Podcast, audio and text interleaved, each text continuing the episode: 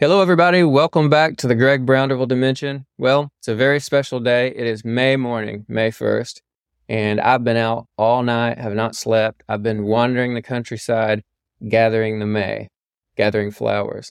I wanted to do this because I found that when I perform these forgotten rituals, I understand them more deeply. And so, if you haven't listened to my last episode, which is about the May, this holiday, you might want to go back and listen to that because it's going to give you a better perspective on what I'm going to be discussing in this episode. Before I get into the specifics of what I learned by actually gathering the May, as the folks did in the old days, I want to share with y'all a conversation I recently had with the English historian Ronald Hutton. We were talking about this whole business of experiential scholarship, going out and doing the thing that you're writing about. And I thought of some other writers in this connection. I won't tell you all of them because I discussed some of them with Dr. Hutton, but one of them is Nick Mayhew Smith, whose book, The Naked Hermit, I would recommend. This is a good example of this. He's interested in Celtic Christianity, and he actually goes out and does the things that the Celtic saints did. And as a result, learns things that other scholars just had not learned because they were, you know, in libraries and archives reading about these experiences, but not having the experiences. So I really applaud what Nick Mayhew Smith did in that book. And Hutton himself is a great example of this, which we get into in our conversations. In various locales in Britain, there are traditions involving the hooden horse. Basically, a real horse's skull is attached to a staff, and somebody's holding that staff or stick, and the horse's skull is up here, and then there's a hood covering the person holding the stick. And Hutton mentions in the Stations of the Sun that he's been that person holding that stick before. And I said it in kind of a funny way when I asked him about it. I said, You hinted in the Stations of the Sun that you've been the horse before, you've been the person holding that staff. And this was his response. Yeah, it was more than a hint, it was an outright declaration or admission. Uh, I only did it once for maybe uh, 30 or 40 minutes. I was touring uh, East Kent with a group of Morris dancers, and they included uh, a hooden horse uh, because of the locality. And I was asked if uh, I would be willing to take on the horse so that the usual person who inhabited it could dance. Uh, and I did that and uh, had the experience I recounted in the book, which is uh, realizing how much nervousness uh, I inspired in the uh, onlookers and the general public, and realizing what an archaic and primeval phenomenon that was. Did it change the way you thought about the material itself, or maybe the way you wrote about it thereafter? It certainly gave me a much better insight into the nature of the animal human crossover experience. It makes me think about Maya Deren, an American filmmaker and folklorist who went to Haiti and did a lot of work with Haitian voodoo. And she says that she thinks there's value in getting into the experience. And your example reminded me of that. Do you think that it would be, be- that it's a good thing for scholars to, to participate sometimes and, and not just stand apart? Observing. I, I don't actually see any point in standing apart whatsoever, but I possibly represent a relatively extreme position in this. I, I've always been a hands-on historian. When I was writing about the English Civil War, I joined the Reenactment Society. When I was writing about folk customs, uh, I engaged in as many of them as I was invited to do by the celebrants when I wrote about modern paganism, I got to know modern pagan groups and shared in some of their activities. Uh, the awkward thing for me is that unlike a lot of researchers, I haven't actually relinquished any of these connections and activities. So I feel a bit like a trawler with this huge net of research, dragging more and more friendships and activities behind me, which inevitably means my diary gets a bit clogged. Yeah, you're you're involved with the Druids, and you. I know you're a, I think a patron of the British Pilgrimage Trust.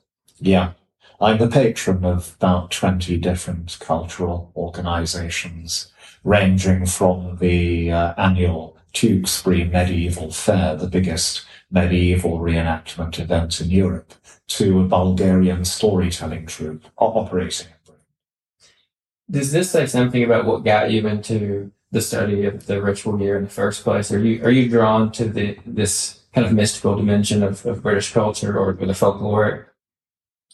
I'd love to say I was drawn to the mystical dimension. I reluctantly think I'm probably not much of a mystic. Uh, I'm certainly drawn to the engagement, the performative, the community version and aspect of this.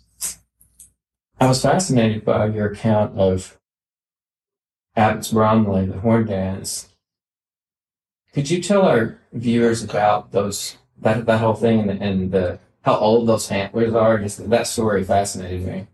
Well, there are two different things going on with the Abbots Bromley horn dance. One is the dance itself, which starts off, according to the records, which are reasonably good, as a perfectly normal Midlands England hobby horse dance. Hobby horse dancing is a craze of the later Middle Ages, Tudor period, often requiring uh, a specialist or even a professional to dress up as a tournament knight and dance with this framework of uh, light wood covered in the trappings of a war horse and conduct a dance which is technically very accomplished and is a great entertainment. It's genuinely impressive.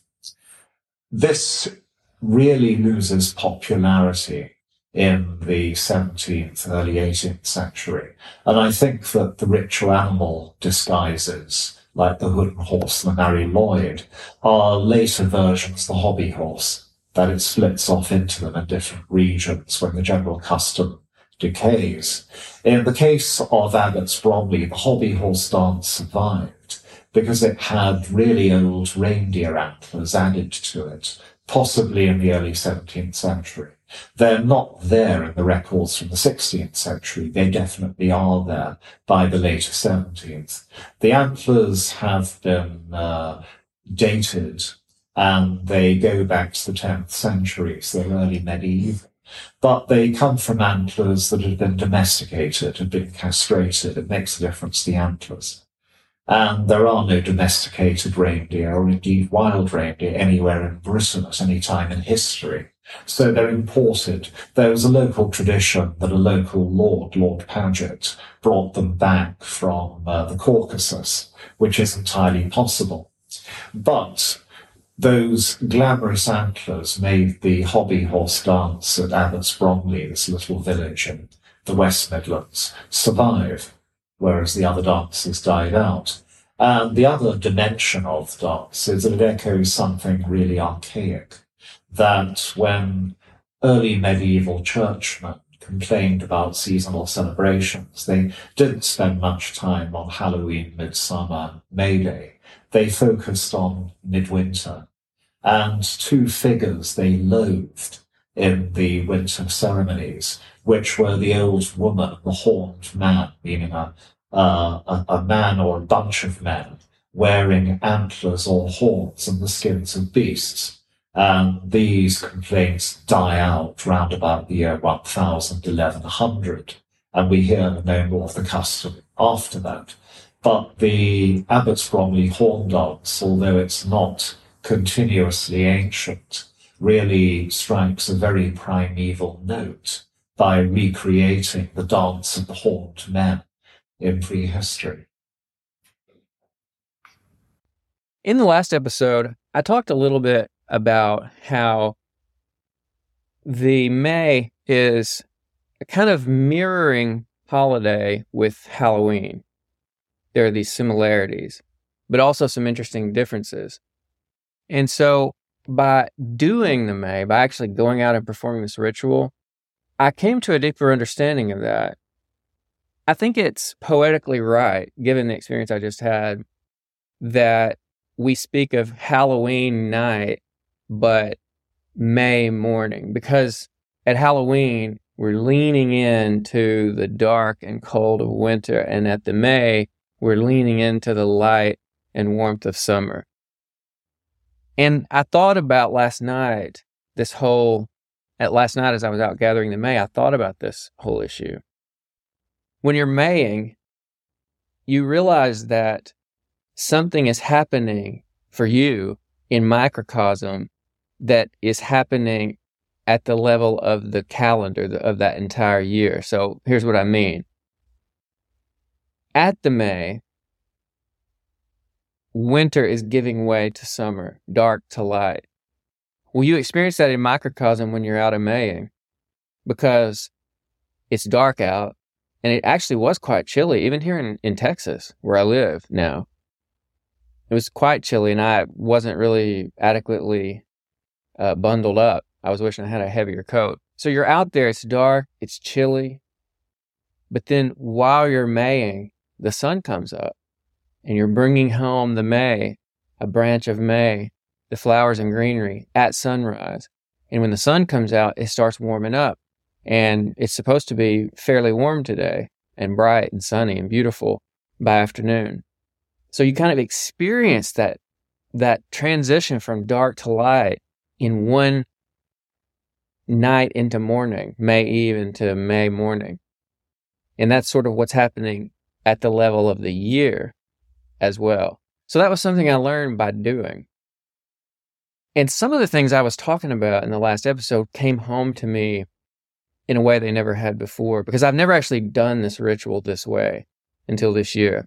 The spookiness of May Eve really did become more vivid for me because you're out there in the woods in the country by yourself and you know there are animals it's dark you may not know exactly where you're going you're looking for flowers but it's hard to see them you have to bring a torch or some kind of light so that you can see a good flashlight is definitely advisable what you might call the eerie cheery may came home to me the eeriness and the cheeriness because it's eerie before it's cheery. That is, it's dark and spooky before the sun comes up. So that I feel that I have in my bones now in a way that I didn't before. Another important part of the maying experience that I learned by doing has to do with sleep deprivation and the mind altering effects of sleep deprivation as the night wore on, things got weirder and weirder and kind of trippier because I was so sleep deprived. And that added to the enchantment of the experience. After my last episode, some folks who listened to it on Spotify and Apple Podcasts, not so much on YouTube, but on the audio only platforms, wrote to me to ask me some questions. So I wanted to answer some of those questions. Oh, by the way, before I get into this, if you're watching on YouTube and you have questions, please, rather than emailing me, just leave the questions in the comments because that'll help my channel out. Okay. Dear Greg Brownderville Dimension, could you discuss Maying traditions in the mm-hmm. United States? I came across an NPR article from 2015 about one interesting Maying tradition that was quite popular in the US at one point, and it was the the May basket tradition. I'll just read some excerpts from this NPR article, and I'll also put the link to it in the show notes.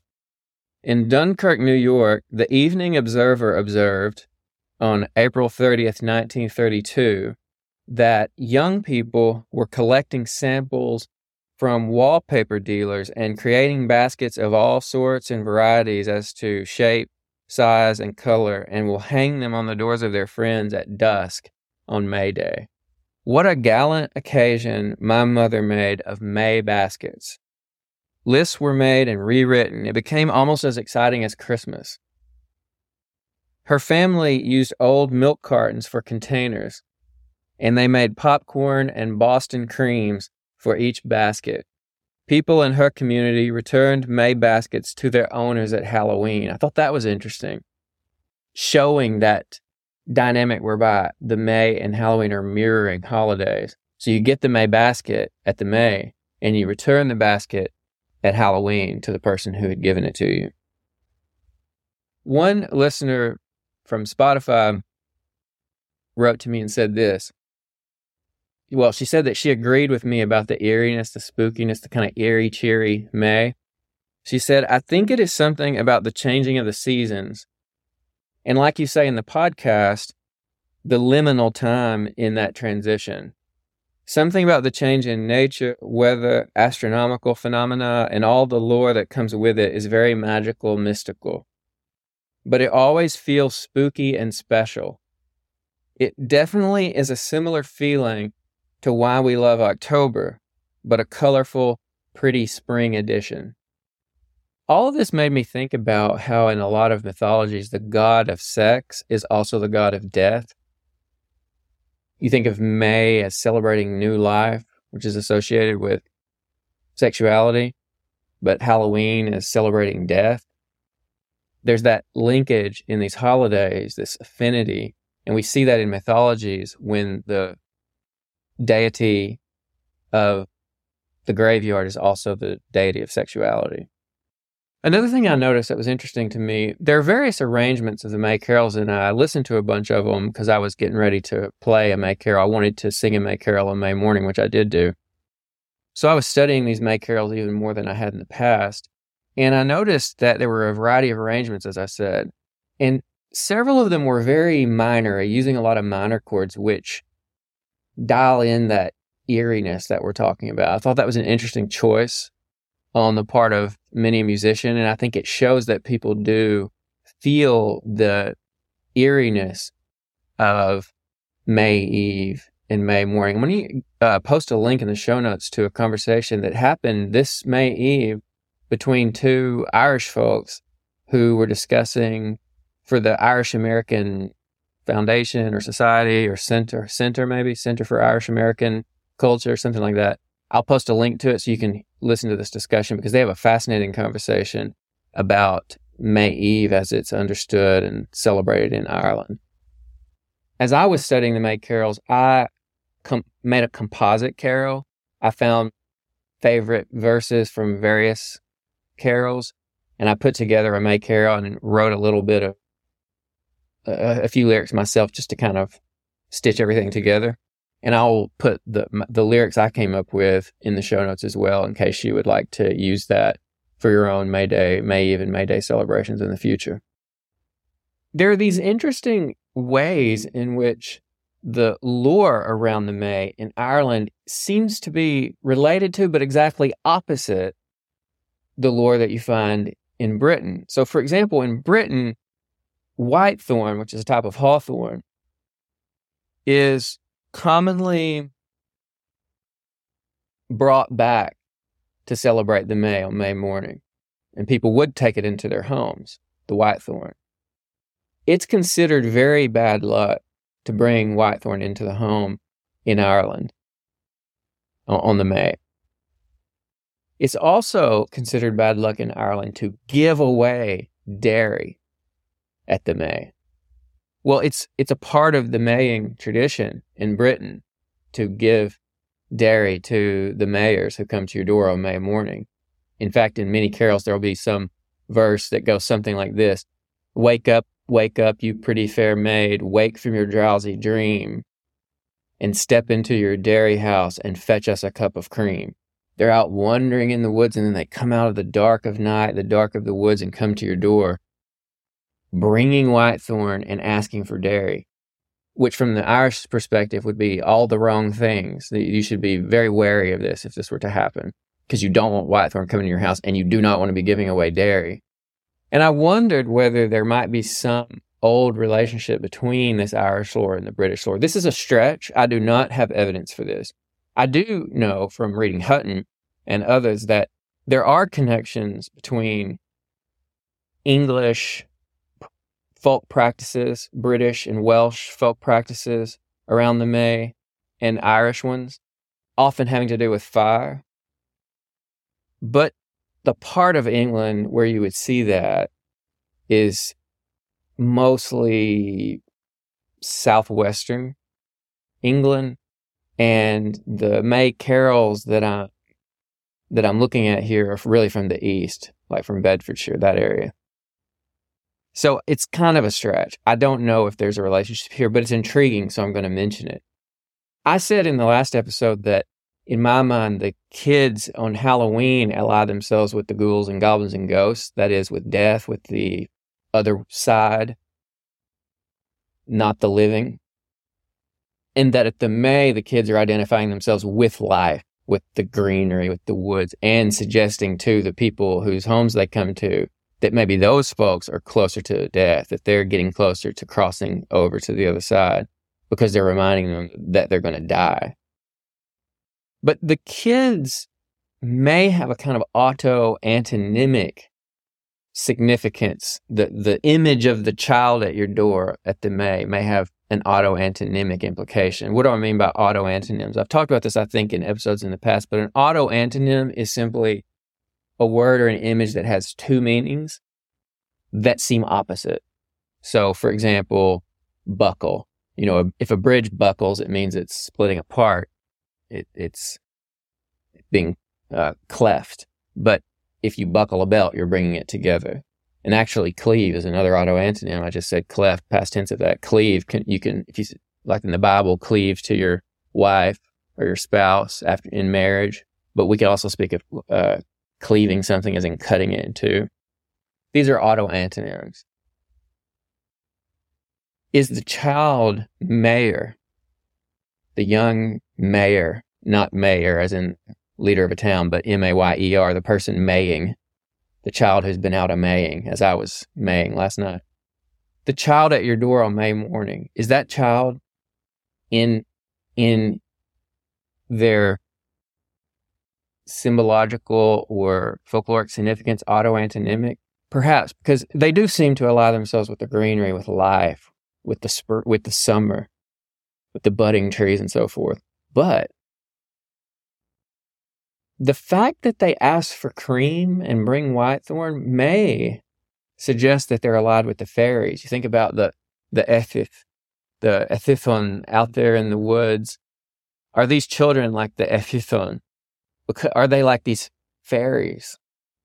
They're wandering in the dark of night, they're coming to your door and they're asking for cream. Well, fairies are known to love cream. In fact, if you'll recall from my episode with Ronald Hutton uh, a few episodes back, I read to him a quote from William Butler Yeats, who says that nobody really believes or ever believed in fairies in England the way they believe in fairies in Ireland. And he says, for example, no one ever laid new new milk on the doorstep for the English fairies. And Hutton objected to this, as do I. I think Yeats was wrong. But nevertheless, it's significant in this connection because he mentions that people would leave out new milk for the fairies. On where? the doorstep. Where are these children at the May? They're on your doorstep asking for cream. And maybe they are kind of spooky, telling you about death coming from the woods, coming from the dark of night, from the mystery, that the eerie part of the cheeriness, the eeriness of the cheeriness of May. Perhaps it's an intriguing thought for me, at least, and I hope that it will be for some of y'all as well. Here in the American South, we have a special hawthorn. The hawthorn is very significant because it's the it's a tree of the goddess and it's closely associated with this holiday, the May. There is a tree in the in the American South called the Mayhaw. And actually there's a festival coming up. If you're anywhere close to El Dorado, Arkansas, I think it's this coming weekend, May 6th ish, something like that. They're having, just look it up, it's the South Arkansas Mayhaw Festival, celebrating this tree. What's interesting about the Mayhaw, the Mayhaw, it means May hawthorn. The Mayhaw is different from other hawthorns in that the haws, the fruits, actually appear at the 1st of May, right around May Day. So this is a very special hawthorn that we love and cherish here in the deep south. But the May haw is great because the fruits are are larger than some of the other haws and they're they're really tasty and they make a beautiful and delicious jelly. Mayhaw jelly is highly prized in areas where it's known, where the mayhaws grow wild. And there's a family kind of a tradition often of going out in boats and dip netting those mayhaws up out of the off the you know out of the water where they're floating where they're falling off the trees or what people will do is spread a tarp under a mayhaw tree and then thrash the tree and the mayhaws will fall another question this one from somebody who listened to the last episode on Apple Podcast. Greg, could you provide links to poems that express the spirit of the May? Yes, I will provide links to three poems that I think will be interesting in light of everything we've discussed.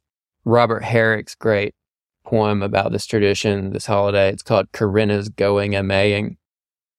Also, that opening section of The Wasteland by T.S. Eliot, April is the cruelest month, kind of gets at this the the darkness of the May. I know it's about April, but April gives way to May. And then there's a poem called In Just by E. E. Cummings. Now, this is an American poet, E. E. Cummings. And so for him, this time of year is spring. But in the British understanding, traditional folk understanding, this is the opening of summer. Nevertheless, this poem is a wonderful thing to contemplate alongside this episode and my last episode because Cummings does a great job of getting at that mysterious affinity between life and death that we feel this time of year. Thank y'all so much for being with me for this episode and for the last episode.